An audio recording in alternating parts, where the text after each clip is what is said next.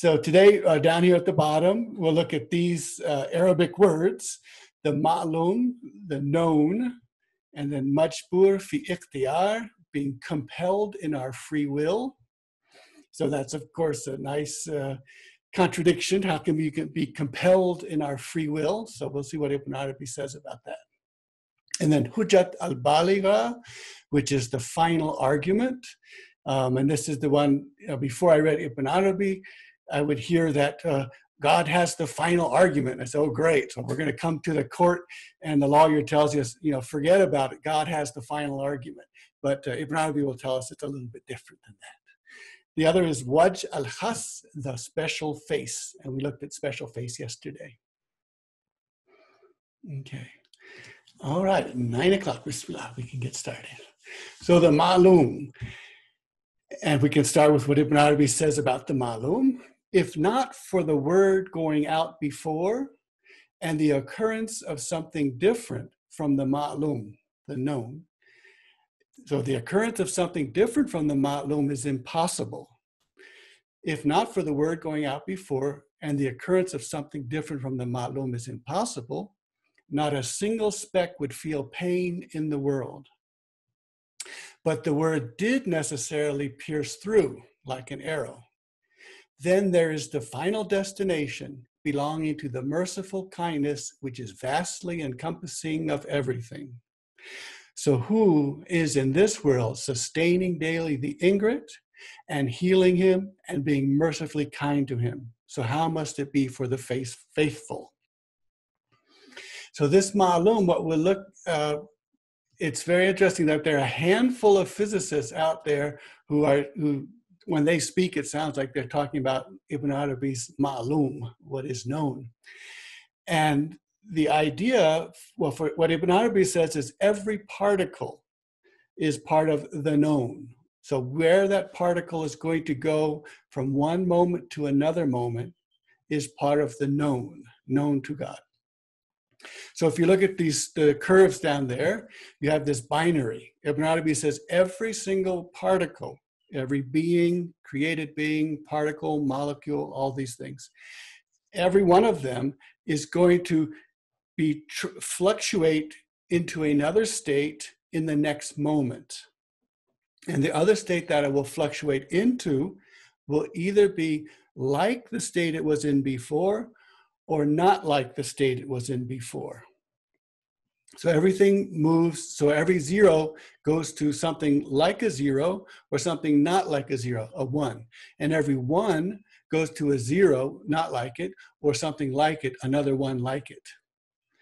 And there are 10 to the 23 particles in a drop of water, each of them becoming in from time two, coming from some fluctuation from time one, like or not like. So this is an incredibly uh, detailed history line that every particle is going in one place or another place every moment. Now, the for the physicist, this idea you've heard about the double slit experiment. So, does a particle a wave does it go through this slit or that slit? And because of the what happens physically, uh, we have to have an interpretation for what's happening. And there are two ways to interpret what's happening. One, well, we have to look at determinism and locality. So if we want to say that locality is important, that is, it doesn't matter to this particle where it was 10 years ago, or it doesn't matter to this particle who is standing in Tokyo. If that doesn't matter, then uh, you can figure out where the particle is at every moment. But if you say, no, it shouldn't matter what happened to this particle 10 years ago, and it shouldn't matter what's happening uh, thousands of miles away, then you have to give up determinism and you have to accept probability. So you have Schrodinger's cat, which is dead and alive, both until you open the box and the wave collapses and you say it's dead or it's alive. So if you want to say that things that are local matter and things that are far away don't matter, then you can you'll have to say that the cat is dead and alive at the same time until you figure out which one it is. But if you give up this idea of locality and say that a butterfly flapped the wing in the Amazon and a year later there's a storm in Cambridge, if you are willing to say that, then you can say that everything is deterministic. We know there's a real uh, history that everything has. And some of the, uh, one of the physicists who looks at this in Cambridge, uh, he uh, started with weather. And the idea of weather is that it can't be predicted, but it is patterned. So with weather, you don't know what's going to happen tomorrow, but you do, when tomorrow comes, there'll be a, a recognizable pattern called weather. You'll know, it'll say, oh, it's raining. We've seen that before. So the timeline or the history of every particle is called a phase space. Every, every place it can be, every position it can be, every momentum it can have is in a phase space. Now, if that phase space is flat, then there'll be a dot here and a dot here, and that's where this particle can go and will go. But in a fractal phase space, a phase space which is, see at the bottom there, you have the Sierpinski's triangle, and it's projecting a, a two-dimensional uh, triangle on the ground. And that, if that's the phasal space, then where things are don't, doesn't tell you whether things are possible or impossible, whether they happen or whether they don't happen. So in a fractal phase space, we can never tell whether a point here is going to be on the line of the ma'lum, on the line of what happens, or whether it'll be off the line. And so we therefore can't have counterfactuals. Counterfactuals are the uh, idea that if I did something a little bit different, something else would happen. And it wouldn't change the whole world if, if the butterfly flapped once or flapped twice. It won't change the whole world. But in this view, it does change the whole world. There is only one world. And as Ibn Arabi tells us, this is the most perfect of all possible worlds. So there are many possible worlds, and the one that is actually happening, where the butterfly pushes the wing down twice, and there's a storm in Cambridge two years later, that is the most perfect world. Okay. So that's the ma'lum, the known. And Ibn Arabi is very strong on this. If the word, word had not gone out before, then not a speck would feel pain in the world. But the word did go out. And the word we hear from the verses does not change with me. So the word does not change with me. So there is a ma'lum, something that is known, and it is what will happen, and it is the most perfect of all possible worlds.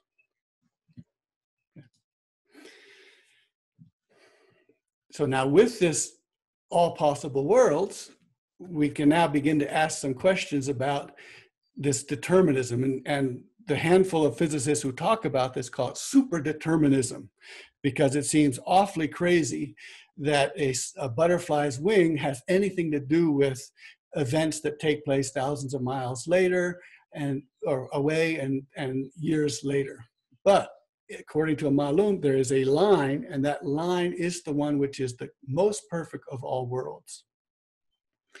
So what Ibn Arabi says is that when we're on this line and we're watching what happens to us next, we are majbur, we are compelled the place we are going to go next moment is already in the ma'lum, it's already known.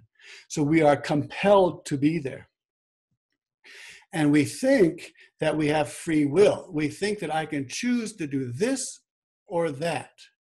And Ibn Arabi says we don't have free will to do this or that. Well, we have free will to do this or that, but that free will is compelled.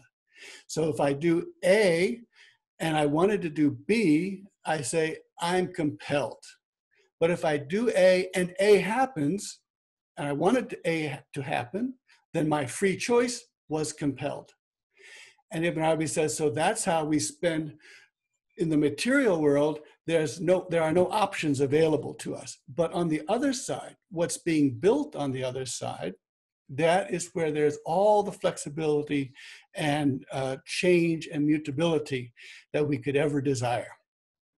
And so this is why the people who are in the ma'lum and know they're in a ma'lum, they know they're in this determined, compelled state, and they know that they are building something in the next world, in another world, in a dream world or in a barzakh world. They spend most of their energies constructing, building, modifying, and modulating the other world. So if I do something which is not good, which is offensive, which is hurtful and harmful, then want my I and I did not and I wanted to do that, then I am compelled. If I didn't want to do that, then I am I was compelled to do something that I didn't want to do, or if I did something which I was compelled to do. In both situations, I want to build something in the other world which is beautiful. And so there all of the many, many, many names of the divine, many of the many of the dua, the prayers that we give, very familiar. Those are prayers to change what happened here, but change it on the other side. So there is a dua to efface, to whatever I did, it's growing on the other side. I want it to be effaced. And so that's afu. And so I ask that it be effaced. There's also uh, the things that are done on this side, which I'm compelled to do, or which I wanted to do and was still therefore compelled. I want them to not be counted on the other side. So that is no hisab. There should be, make no accounting of that. And then the things that I want to be covered over and forgiven, that's called Ghafur and Ghafir and all these divine names, and Astaghfir. So these are names that I'm asking that what was offensive here be covered up over there. And this covering up over there, Ibn Arabi says, every astaghfirullah creates an angel who then is spending the time from here to, to the last day and the day of judgment, covering up that offensive thing. So making the other side something beautiful. Uh, Ibn Arabi says, I can, these uh, the things that were bad here can be reattributed. So I can say, uh, or let's say I did something good and I want to make it really beautiful, then I reattribute it. I say, I didn't do it, God did this. And I thank God. And remember, we talked about the thanking God with his true, rightfully deserved thanks means knowing that the blessing came from God. And so the blessing comes from God. And so if something is good, I thank God, and I have reattributed from being mine to being the divine. Then there is the switch of polarity that God says, I will change their evil deeds into beautiful ones. So the bad things can be changed their polarity in the other place, in this other side. Then erasing. God erases whatever he wishes and fortifies. With him is the mother of the book. So the mother of the book, we can see, is something different from the ma'lum, the things that are known, and that things can be erased. And so the effects of things that take place in the material world can be erased on the other world. So this is all, keep, keep with us. okay, and here's that Hujat al-Balighah, the final argument. Okay.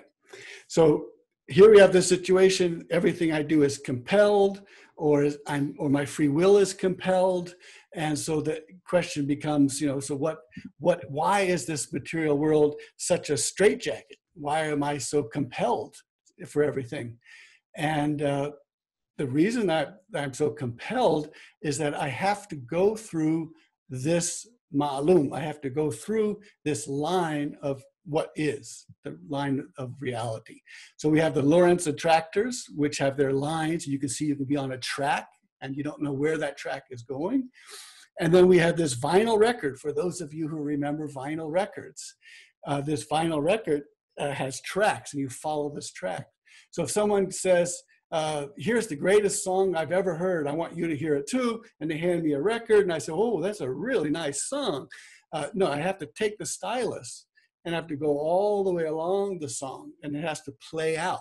And so we talked about in Fate, we talked about playing out. And so Ibn Arabi is saying that this is the verse, and we shall try you until we know. So the record has a value and has a sound. Um, if I take a piano and I put all the notes down, I could say that's all of Chopin's ballades all in once because every note that is played in the ballade is played here. Uh, but there's, you know, where what happened to the silent parts and what happened to the order and the arrangement and the sequence. So knowing things by sequence is something that is uh, takes place in sequence. You have to know something because you have to let the stylus go around the record to hear the whole record.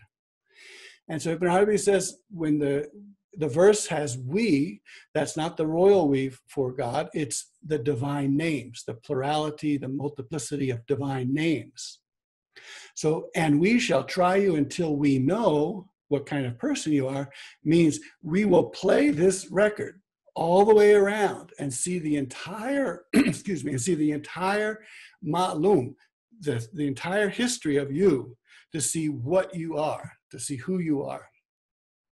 And so the divine names don't just say, I know who you are, and here's the response, or here's the bottom line. It says, no, we have to see the entire picture or the play the entire record until we know who you are. So this playing this entire record, we're going to bring this into the ma'lum and we're going to bring this into the divine perspective because Ibn Arabi always, when he brings us to the divine perspective, suddenly, for me at least, I can now begin to understand the human perspective. So Ibn Arabi writes, This is why you are made with two eyes, in order to see with one eye your image, and the other eye to see what the mirror determines for your image. So that's that when I look at the mirror, uh, it's me, it's not me, it's not not me. And the mirror has different shapes, and the mirror has different stains on it, and, and bubbles and different things happening to it. So when I look, I see myself, but I also know that the image that I'm seeing is also not me because it's distorted. So I see my distorted image, and then another eye sees, well, that's me. So one eye sees me, the other eye sees, well, it's a distorted image of you. And so the ma'lum is, in a sense, every single mirror that is possible to be made. So when I look in the mirror, uh, within 10 seconds, that's enough. Uh, but if I had, you know, something, if I was a deeper person, I would say, oh, I want to see myself this way. I want to see myself this way. I want to see what this kind of mirror does to my image. And of course, back to this, we have that God says, I am a treasure which is necessarily concealed, but I love to be recognized. So I create the creation and I introduce myself to them and they recognize me. So Haq looks in the mirror. The mirror is an angel, a horse, a mineral, a human. He looks into the mirror. You are the mirror and you are the image. So if if one look were enough to show all that the divine is, then there would only be one look. If there were 10 looks or 50 looks would be enough, but they're not. There's a huge number of looks and gazes which have to be done in order to begin to see what God looks like, for God to see what God looks like. So the mirrors have to change and the images have to change. And the ma'lum is putting every single position into the mixed so that the beings will go through all of these positions. Took uh, the butterfly will flap one time, the butterfly flaps two times. Every single position is is moved through or played. So this is a symphony where I might say I don't like this particular woodwind, or I might say about this symphony that's recorded on this record. I might say, I don't like uh, all these minor chords, or I don't like B flat. B flat just hits me wrong. And so it might be very true that B flat hits me wrong. And it might be very true that I don't like the minor chords. But it's part of the record, it's part of the song. And that's part of the record which I am in and the divine names have to put me through these oboes which i don't like or which these b flats which i don't like and as they put me through all these b flats which i don't like they see who I am. So Ibn Arabi has, says, of course, there's that the strange hadith in a way. Indeed, your cherisher is not one-eyed, and so this is back to the idea of two eyes. So we have then Ibn Arabi says, this proves to you that when you are a seer into the mirror, there reaches you a knowing which you had not seen before. For the creation, okay, just a second, I have to. Um, for the creation movement, this knowledge brings you closer to God. I'm sorry, I'm gonna have to, I think someone is, we're gonna need to do a little muting. Uh, just, okay. Sorry. well, I thought I muted everyone. Okay, let's see if this one.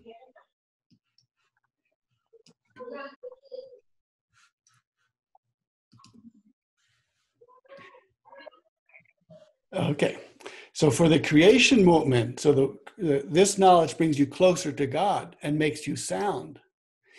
But for the true movement, so the movement who is God, this kind of station, yas, yas uru, uh, from usra, innamal usra yusra, innamal Ustra, yusra. So this difficulty. Difficulty is difficult, straitened, intricate, adverse, afflictive, stuck in the belly, not coming forth. So for the true, this situation of looking at the mirror and seeing the image is something which is difficult, adverse, stuck, uh, doesn't come forth, and so on.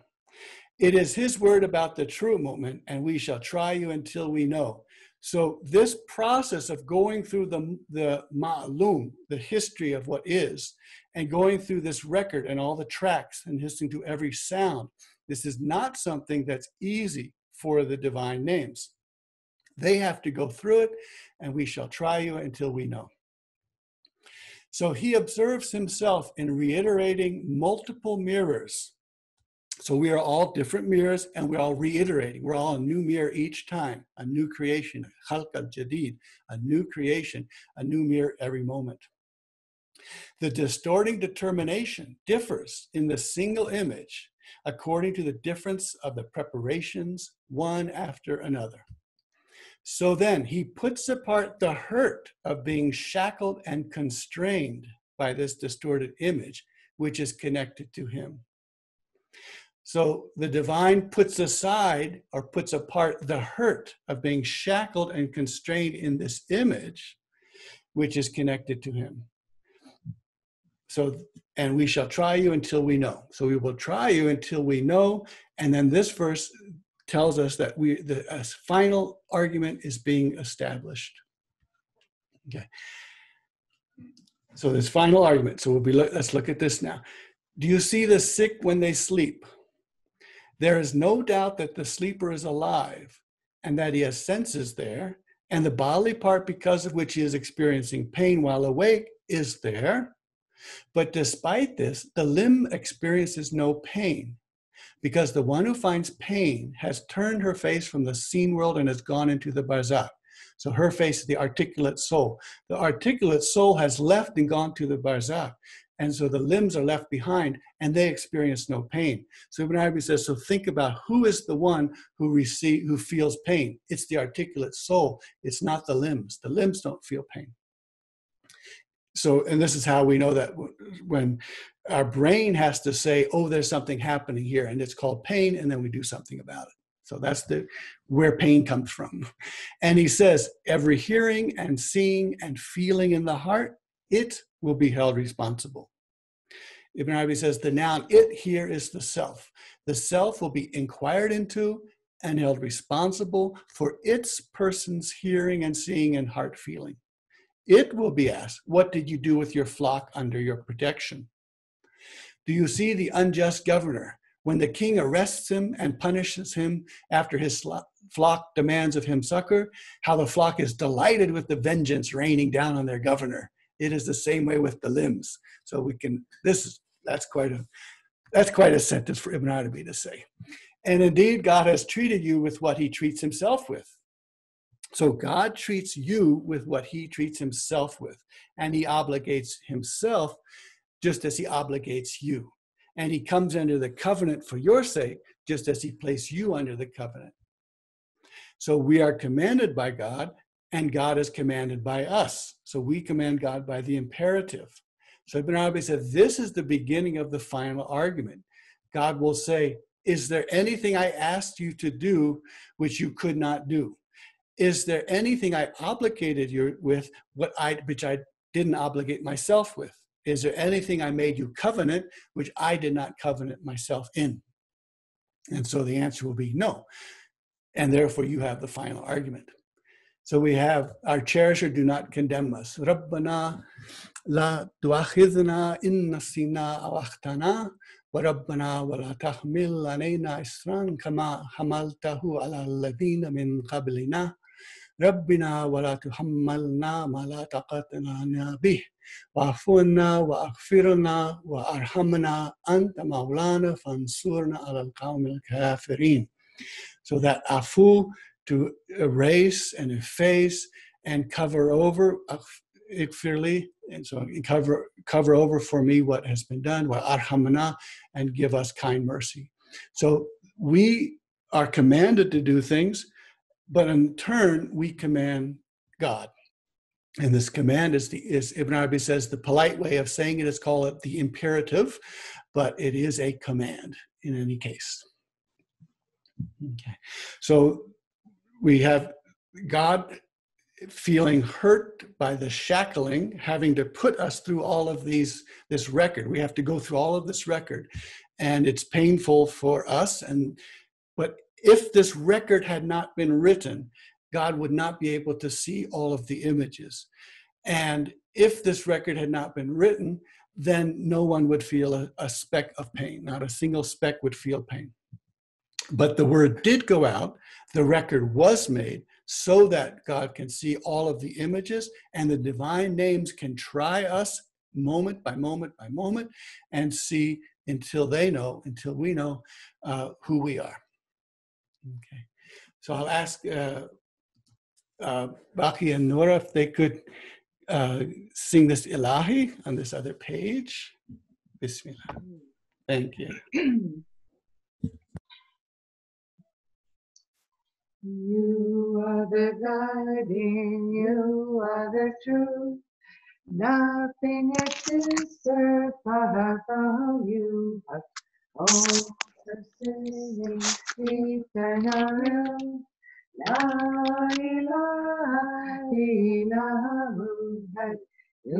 are the you are the one. Nothing exists apart from you. Mercy, fountain of light.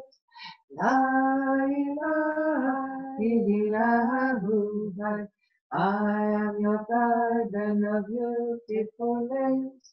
Nothing exists from you. But wherever I look, I see only sense. La ilaha illallah.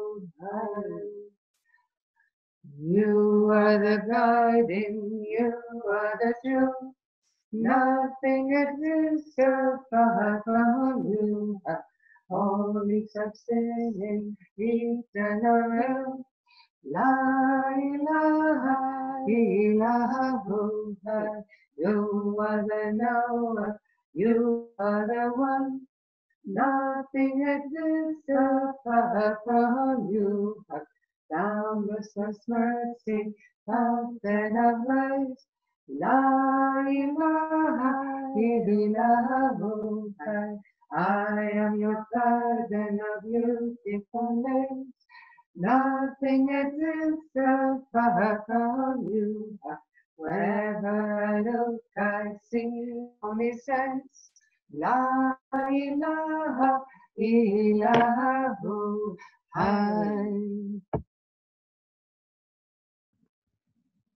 Thank you.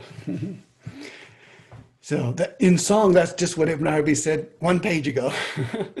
so it's so beautiful. Um, so the Garden of Beautiful Names. Uh, now, seeing these beautiful names, these are the ones which are coming to us in order to try us, so that they can see who we are. And this means see who we are. In the, in, from my perspective, it means to see what kind of person I am. But from the divine perspective, it's see what kind of what God is like or what God is. And so this uh, seeing, this trying, uh, if I can see that all of these things that happen, it is the most perfect of all possible worlds, even though from my perspective, it seems to me couldn't a little something be different and still we have a world? But the answer is no because if the fractal phase space anything that comes next to this line is not necessarily going to be on that line. And therefore it's not one of the possible worlds. And therefore it is not the perfect world so with all these what we think of as imperfections and problems and difficulties and couldn't this be a little bit different all of that uh, is actually would would be off the ma'lum and therefore not something which is uh, perfect, complete, beautiful for the one who created it. So this, uh, you are the one. The, the this when you have this experience of of these things happening to us, these are rays stretching forth to us. Uh, we see them coming towards us, and each one of them, each of these rays is coming to this special face. So let's look at this development of this final argument, the Hujjat al Baligha. So, freely choosing to return to God, the slave is thanked by him. To, he says, To him returns the matter, all of it. Then, when you have learned this, return to him as someone freely choosing to do so. That's ikhtiyar. And do not return to him as someone compelled, majbur. So, even though we're compelled, we have to, we can want to have what happens next and if it happens or doesn't happen, we still have our desire, intention for that to happen. So come as someone freely choosing to come to God. You see, there is inescapable your return to Him, and it is inescapable that you will meet Him, whether you abhor it or love it. In fact, He will meet you according to your adjective, not exceeding it. Therefore, look at yourself, my friend. He, sallallahu alaihi wasallam, said, Whoever loves to meet God, God loves to meet him. And whoever abhors meeting God, God abhors meeting him. Now, disclosed to me in Kashf was a divine report gushed into my secret heart, into the special face. So, this is the special face that faces, uh, is the place where God and the slave can meet. And it's the special face that is in every created being said to me was, Whoever is shy and embarrassed to meet God, God is gently affectionate with him and removes his confused shame. This is where the slave, what caused him to be embarrassed, is only what originated from him, his opposition or his falling short with regard to obedience. There's nothing but these two which could cause you embarrassment. So the true is gently affectionate with you about this, saying to you, O my slave, this was actually due to my pre adorned decree, the Ma'lum, and my predestined foreknowledge. So therefore, you are the site for the coursing of my rule. So the record player is the record is going to play, and the stylus is going to play every one of those sounds and silences. And the coursing of the rule, the ma'lum, this line of the most perfect world, is going to be coursed through by the divine rule. So it's all pre-adorned decree, predestined foreknowledge. It was actually due to my preadorned decree and my predestined foreknowledge. So therefore, you are the site for the coursing of my rule. Then the slave is relieved and solaced by this sentiment, this statement.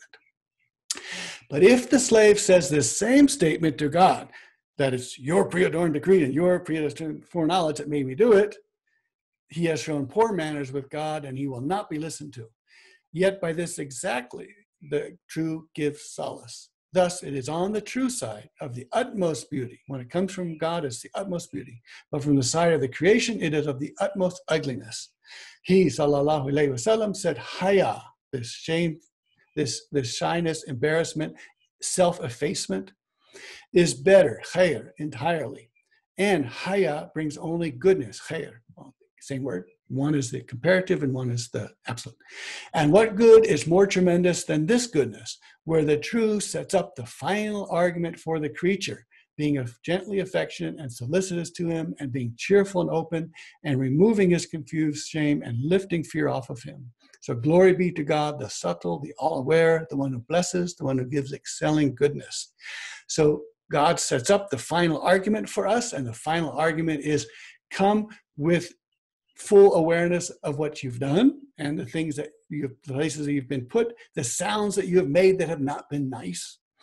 And with that uh, humility, shyness, embarrassment, self effacement, then you will hear the final argument. And the final argument will be, Oh, my slave, this was actually due to my preordained decree and my predestined knowledge. Okay, so that's the final argument. And we saw last week with, or two weeks ago, whatever it was, thankfulness, uh, the vision that Ibn Arabi had of that of at, at the towards the end of his life. I think it was three years before he died. So this was a lifetime of you know wanting to hear this vision and and see this vision and then getting this vision. I said to him, this the second half of that vision, then it is there for you yourself you are addressing with your imperative, do and do not do. He said to me, when I raise up to your view some command, adhere to courtesy. Indeed, with the Hadrat, the presence, she does not put up with any disputer. I said to him, this is exactly what we are amid in this chapter. This is exactly the topic that we're talking about here. You are the creator of courtesy and disputation. So if you created the disputer, there is certainly the dominion of disputation. And if you created the courteous, there is certainly the dominion of courtesy. So he said, It is so. So here, when the Quran is recited and listen, I said, That is up to you. Create hearing so I may hear, and create listening so I may listen. And then addressing you now is only what you had created. He said to me, I create only what I know will be. That is the ma'lum. I create only what I know will be, and I know only what the known, the ma'lum, is flush against. So to God belongs the final argument. I have already taught you this in what came before, so adhere to this as a vision. There is nothing else. Rest from your agitating thoughts. You will not feel safe until tasking, do and do not do, is severed. And it will not be severed until you pass along and leave behind the bridge which spans this world to the gates of the garden.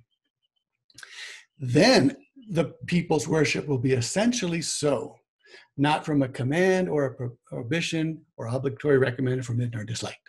And God speaks the truth, and who is the guide to the way? And Ibn Arabi said another place, uh, we didn't, I don't have, couldn't have the time to put that in here. Uh, he talks about when he said, when he realized all this, he decided that he would have to die first. So he died. And he said, I died, uh, and only my mineral life was alive. And and, and so after this death, he could then enter and meet God with this loving to meet God. And all of these things then could happen, and his worship then became automatic or essentially so. And so that's why he said in that one place, he says, if there is no slave uh, more slavey than I am. And that's because of he had died to everything, and then whatever was left the mineral life was the one that was obedient and worshipful of God. So these rays which are stretching force, the, the verbs here are, are M-A-D-D, so M-D-D. Um, and this is where in Turkish we have medet, medet, to help, and imdad, to stretch forth a hand, to extend your hand out to help someone. That's the same root. And then the inkwell is called midad, and so when the pen stretches the ink and it and it blushes into the page, that movement is help or imdad or stretching forth.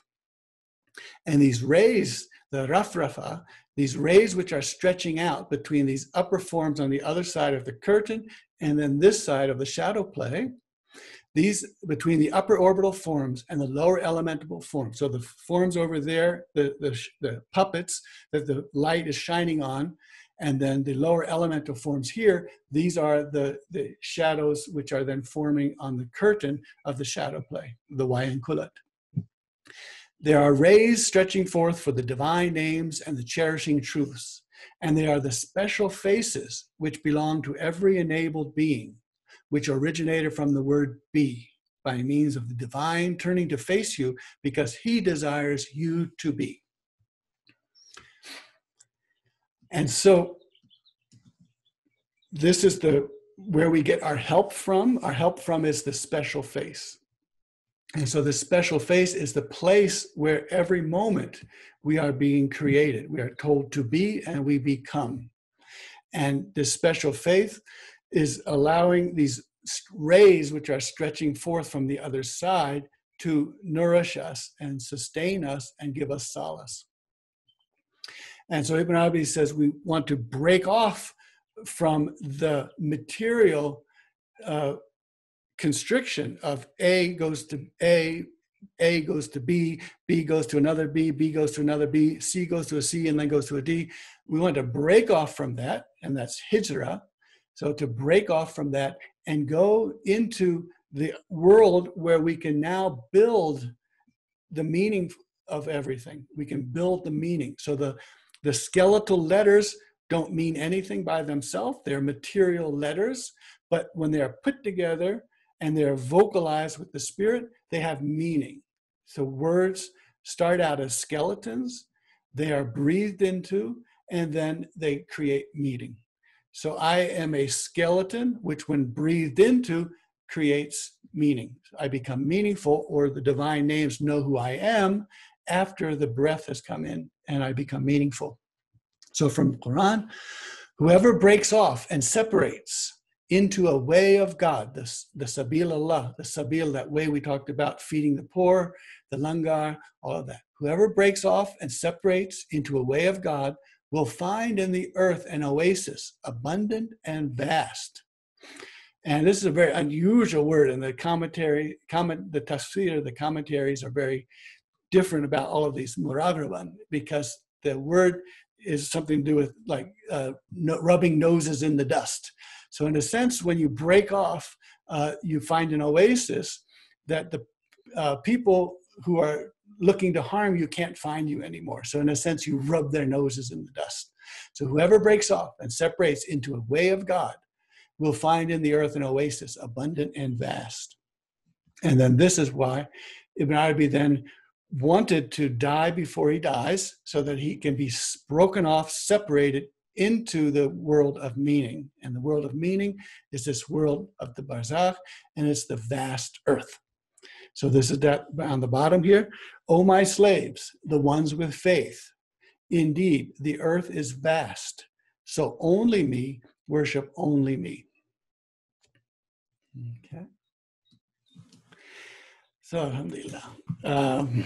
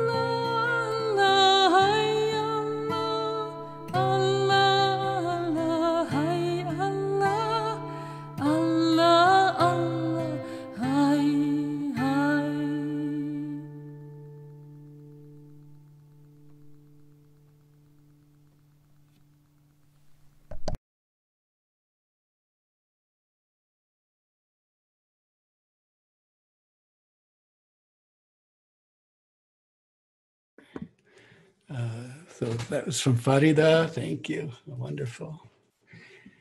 Um,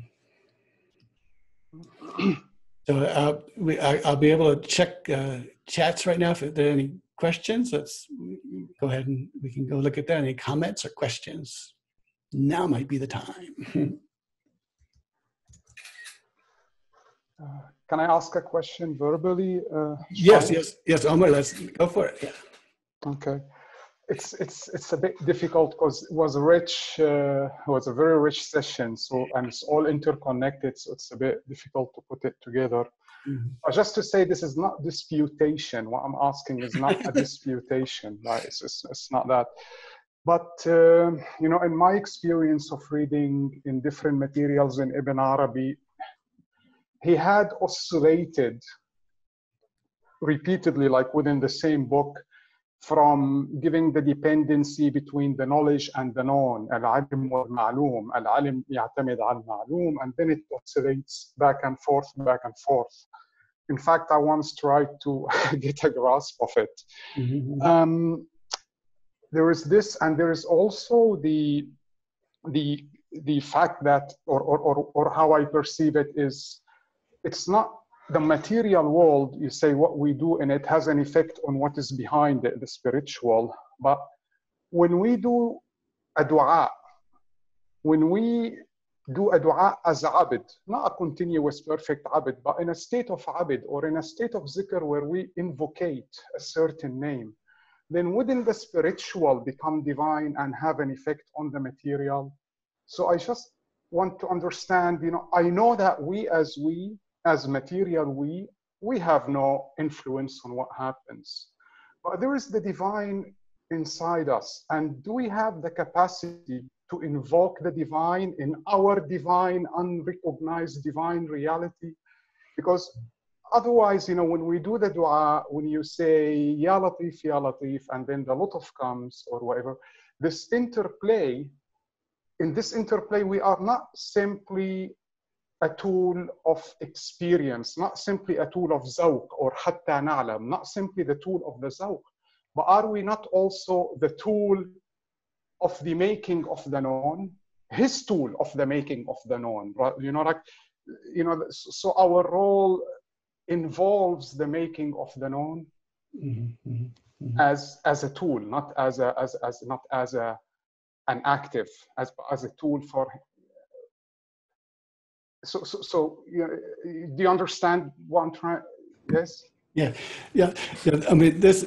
So what Ibn Arabi is doing is because there is there is no one single bottom line. That so that's why yes, from this perspective you see this, from that perspective you see this, and that's why you have this great diversity of of what Ibn Arabi is saying because he's speaking directly from the source to the source, and it's not the same as a system or a or a philosophy. And so now so what what happens is we have to make sure that we realize that the words see the words themselves are not the thing.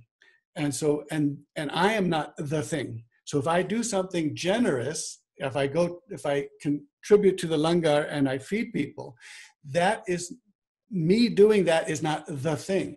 It's a sabil of allah. It's a way of god.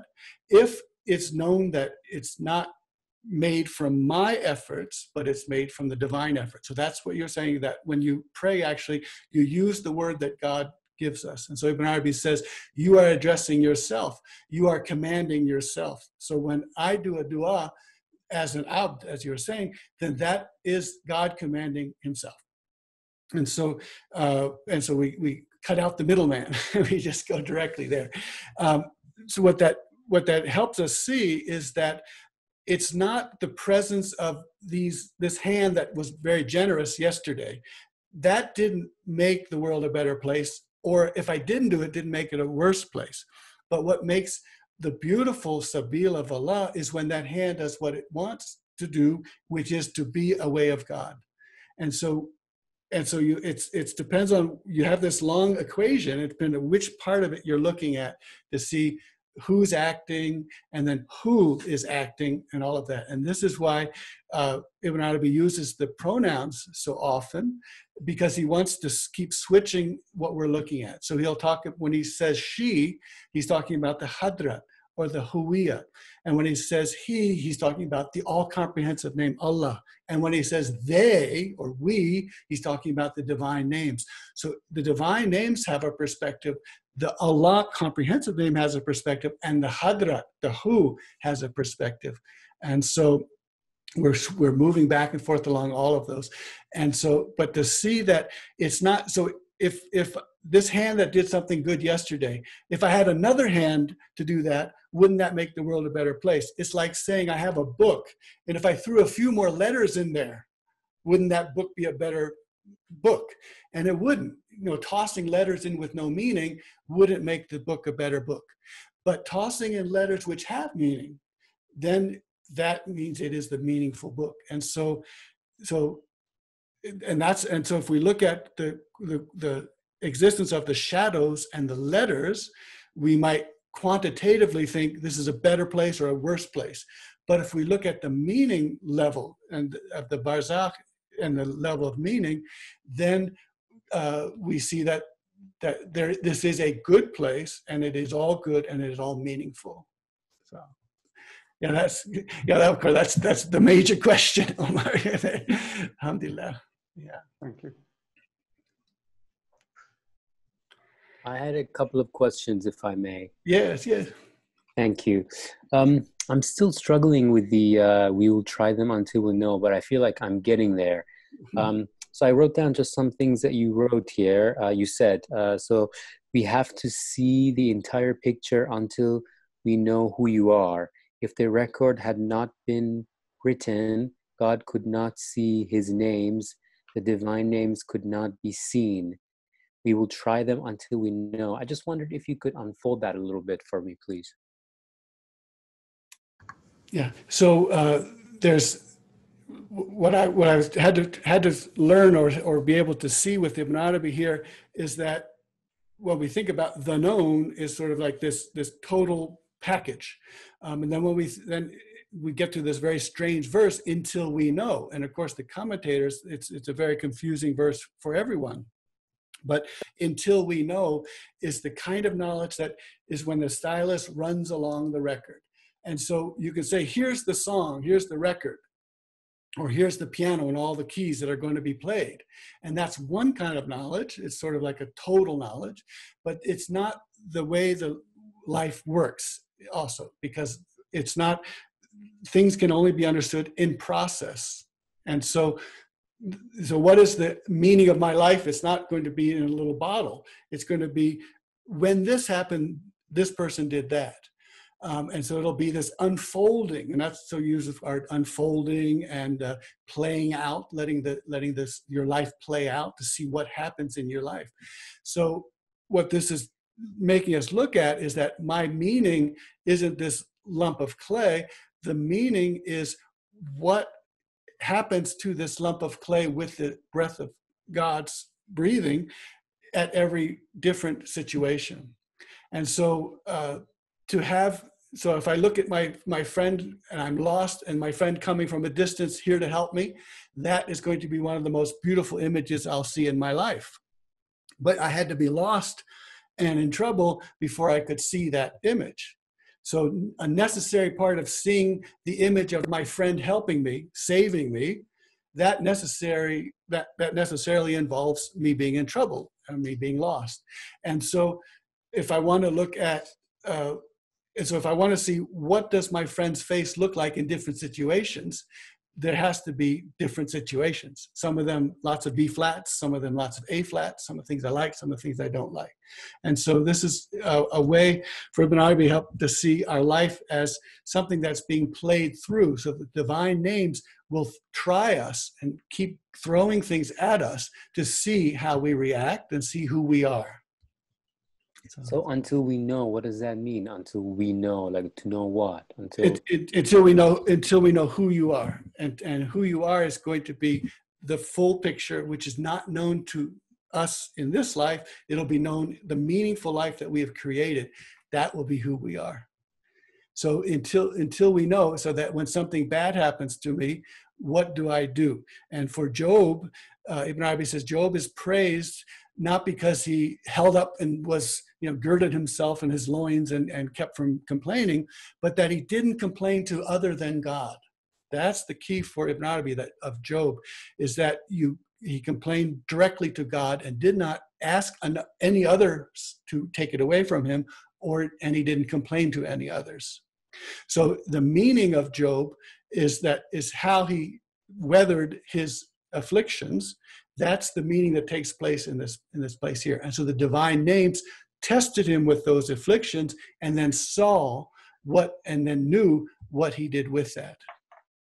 Thank you.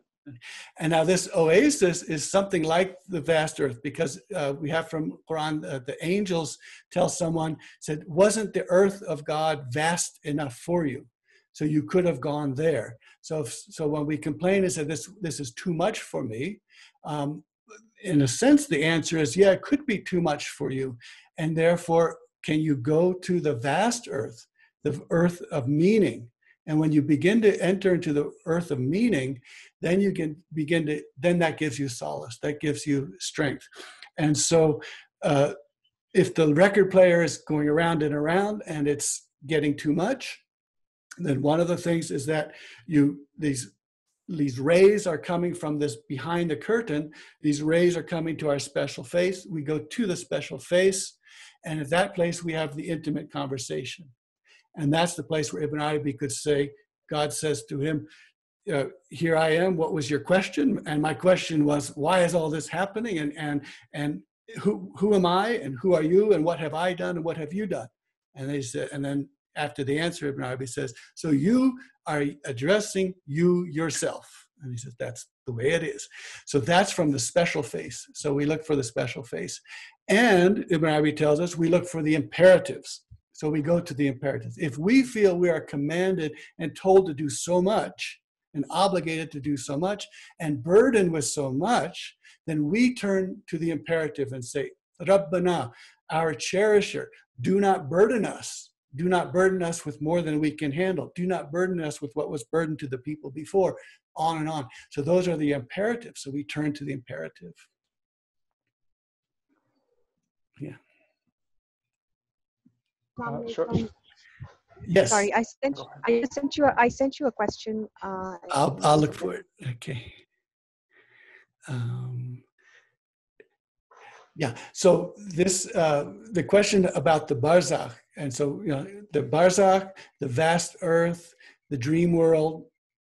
So uh, the barzakh is a is a membrane. It's the curtain. So in the shadow play, the light hits the puppet, and the shadow comes on the other side of the curtain. And so in this, the when we say going looking for the special face, we are looking for the special face, which can then look directly back through the curtain into the puppet, into the light projecting. So we're getting this direct line from me, the shadow, special face, through the curtain, into the puppet, and through to the projecting light. And so, uh, because behind the curtain is where meaning takes place. So on this side of the curtain, it's a bunch of shadows doing different things. And no one can tell just by looking at the shadows whether something is good or bad. So every move I make, everything I do can be good or bad.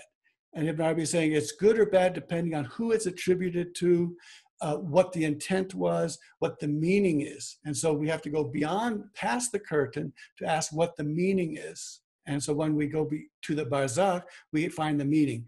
And that's why the dreams are the dreams tell us meaning. And so, if, of course, we have to interpret them correctly. But if we interpret them correctly, dreams are telling us the meaning. And so, uh, dreams are are take place behind the curtain. So dreams, so we're our body is on this side of the curtain as a shadow, and the articulate soul, she, she has gone to this other place. And so the limbs are sitting here, no more pain in the limbs. It's not difficult to be a limb in a material world because you don't feel any pain. The feeler of pain, she has just left to the other world. And so when she goes to the dream world, she sees the world of meaning. And so Ibn Arabi is helping us see that meaning is what gives us help. Madad, madet, and madad, and imdad, and all of these words. The, the ink pot gives us the ink through the special face. And so by uh, by having our articulate soul be able to move back and forth to the different worlds, this is where we begin to find solace and comfort when the record gets to be too much. So. Uh, well, if, if there is space, I'll I just have a, an, another another question, short one. Um, uh, thank you, Sam, because that reminded me. You know, speaking about Hatta Nalam, which is the names Hatta Nalam. So, so really the plurality, knowing what the totality knows. You know, knowing it in plurality rather than it's almost like saying the music, knowing what the record knows. Uh, but at the same time, the record knows what it knows because the music knows what it knows. So it's, we, yes, the plurality depends on the totality, but the totality depends on the plurality. And, and is that right? It's circular. It's, there isn't a starting point, right? Well, that's that's a beautiful way to see it. So when you're when you're riding on the stylus, you're seeing the music unfolding, and and then, but and we know that even in vinyl records, that sounds from before and after on the track are still impinging on the on the present moment. So we looked at that circle that the, the Prophet is talking about. The circle begins with him, ends with him, begins with Nur Muhammad, ends with him. So in the circle, the notch is now, everything this way is the future, everything this way is the, is the past. But that now is the one that the, it follows along the circle as, as the now.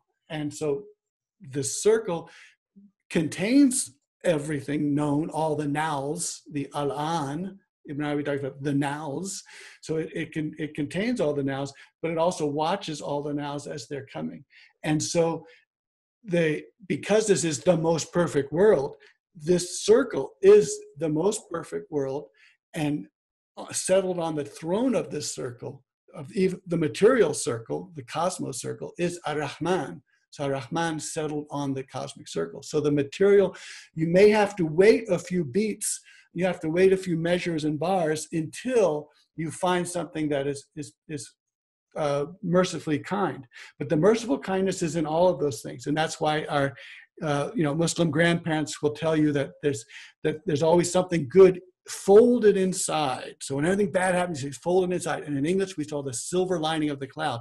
So folded inside so every note contains within itself all of the kindnesses that are necessary and how they play out and when we hear them that's the question so if we can hold off on complaining about the sound until we hear its beauty so you have a note that goes bum bum and if it's just resolved a dissonant sound like la la la bum then that suddenly we go back and we understand that that previous melody means this thing.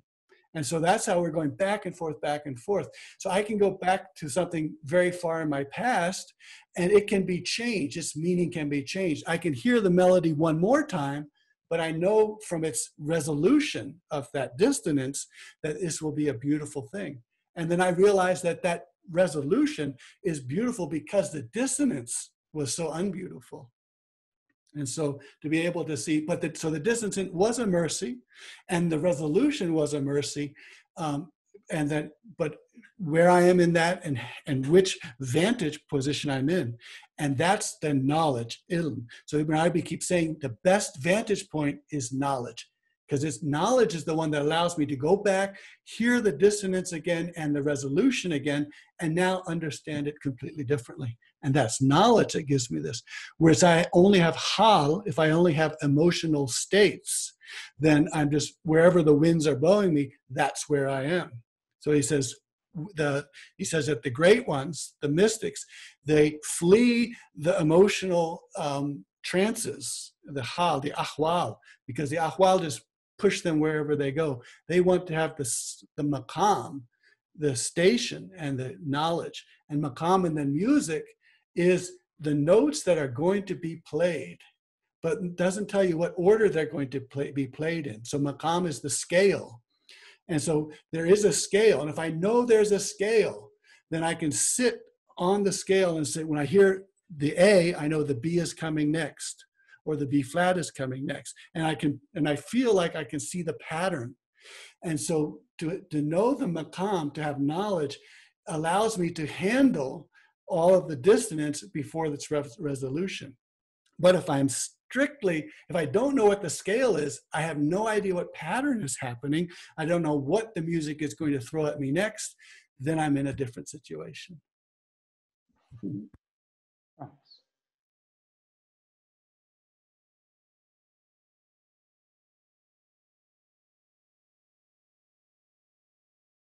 I have another quick question if no one else wants to ask a question. Abdul Haq, I think, is trying to ask a question but is muted. You're on mute. You need to unmute to speak. Uh, Sam, let's just wait a minute. Abdul Haq, if there Okay, is, hi. he's on. All right. Uh, very quick then, are the notes also like the uh, uh, 99 names? Okay. Yeah, uh, in a sense, we, we cycle through notes, we cycle through names. Ibn Arabi says that everything that's happening to us is the name flush against us. But then the chapter that I'm working on right now and, and re-editing for the dozenth time, uh, he's saying that one person can have many names uh, coming on them. And so uh, the question is which name becomes dominant in that person? And so these uh, we are flooded with notes and names, and the question is which one will be the one that everything turns around. So which is the the the om or the sol or the bass note. So so we don't know the bass note necessarily because all the notes are coming at us, and so working with the names and those uh, who have the gift of being uh, learning and being taught about the how the divine names work with zikr, with remembrance, they're the ones who can find out what is my base note, what is the base name right now, which then allows me to understand where the other names fit in relationship to this base note. So we're in a sense always looking for the base note. And as Sinan said, he has the the, the joke about the Nasruddin plays the is playing the oud, he's playing one note, da da da da da da for 10 minutes, da da da. And finally someone asks him, says, you know, uh, you know, other musicians they play different notes. And he says, well, that's because they're just looking for the right note. And I found it. So that's Sinan's beautiful joke. Thank you. Thank you.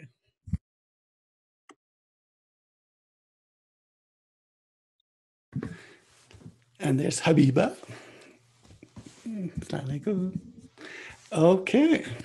Can I ask my quick question? If Oh, I yes? Sam. Really Back to you, Sam. Yes. Thank you. No, I just wanted to say, uh, I just wanted to ask about the the verse or the um, the the statement. The earth is vast. Only me worship me. I wondered if you could um, just expound on that a bit more, if, if possible. Thank you. Mhm.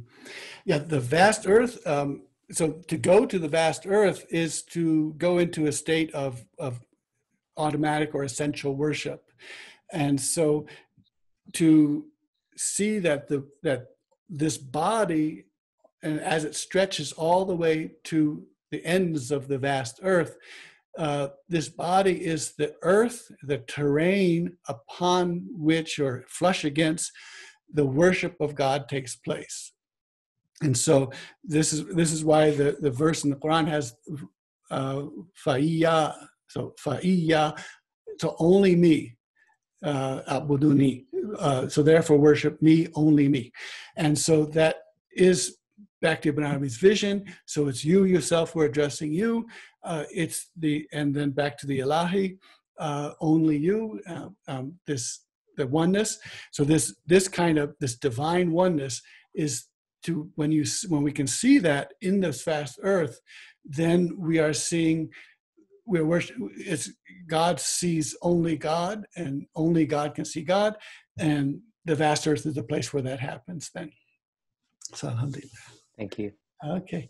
So thanks everyone. It's so good to see you. Uh, we may have a, a change in the password uh, next week. So keep an eye on Mustafa sends out an email and I'll send out an email too, inshallah.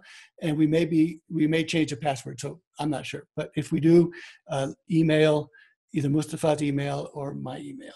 So, and so good to see everyone here from all over the world. Mashallah, beautiful. Thank I, I have a quick question. Uh, how soon Yes. the recording of this lecture will be, you know, posted on Futuhat?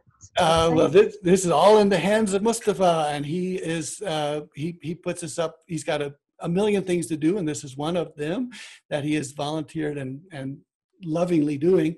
Uh, so he he gets on. I send it to him. It takes about an hour for my computer to download the entire uh, video. So uh, that takes a while. Then I send it to him, and then he has to be able to work with it until he can get into the right right shape. So. Many, many thanks. Thank you.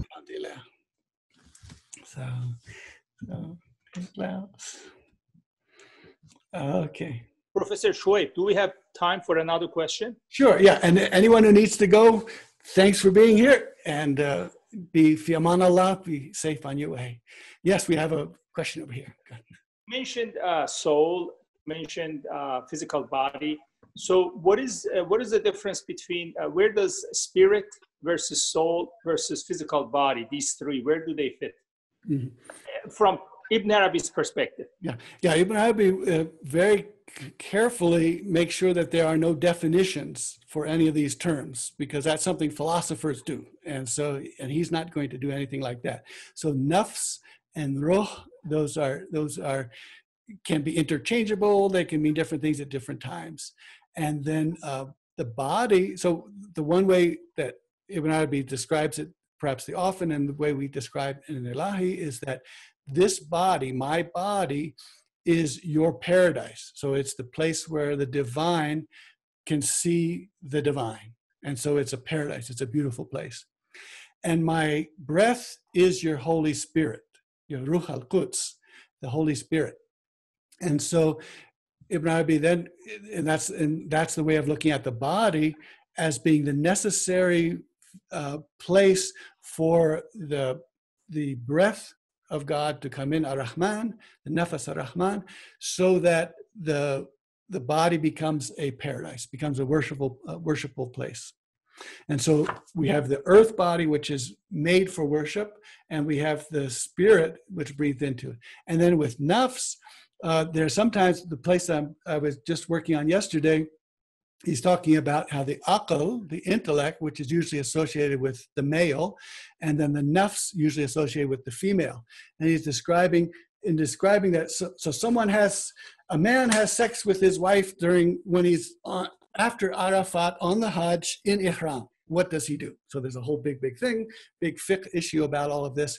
And Ibn Arabi says what's so interesting is that the akal is trying to see trying to know God, to know more about God, to know more and more about God. And the akal is on this apogee, he's on this very high place. And he looks down and sees way into the depths, there is the nafs, the woman, the nafs. And so the akal, and, the akal has heard Rasulullah he's heard the messenger say that uh, if you were all to suspend a rope, it would sink down to God if you were to suspend a rope, it would sink down to God. So the akal is saying, I'm way up here. I need to sink down to find God. And look, there's the nafs down there. So let me go down to there. And so this, and so Ibn Arabi is showing this whole situation that the nafs, what the nafs knows, the akal wants to know that too. And that's in a sense the special face. So the akal, the intellect, wants to know what the nafs knows through the special face. And uh, so the akal goes down to try to meet that, but the akal has nothing of nature in it. And so therefore, his knowledge is going to be from here, whereas the knowledge with the special face is going to be from there. And so Ibn Arabi is saying, so this is why you have the situation of, this is why you have the male-female situation of sex on the pilgrimage and what it teaches the, the male. And so long, long story and big fiqh discussion, but it's coming down to the idea of There are different ways of, of understanding, and the nafs uh, for Ibn Arabi, most of the time he's speaking of nafs, it is the special face. It's the that part of the human being which directly understands and knows God. And that's different from the brain part of the human being, which wants to know God by brain or intellect.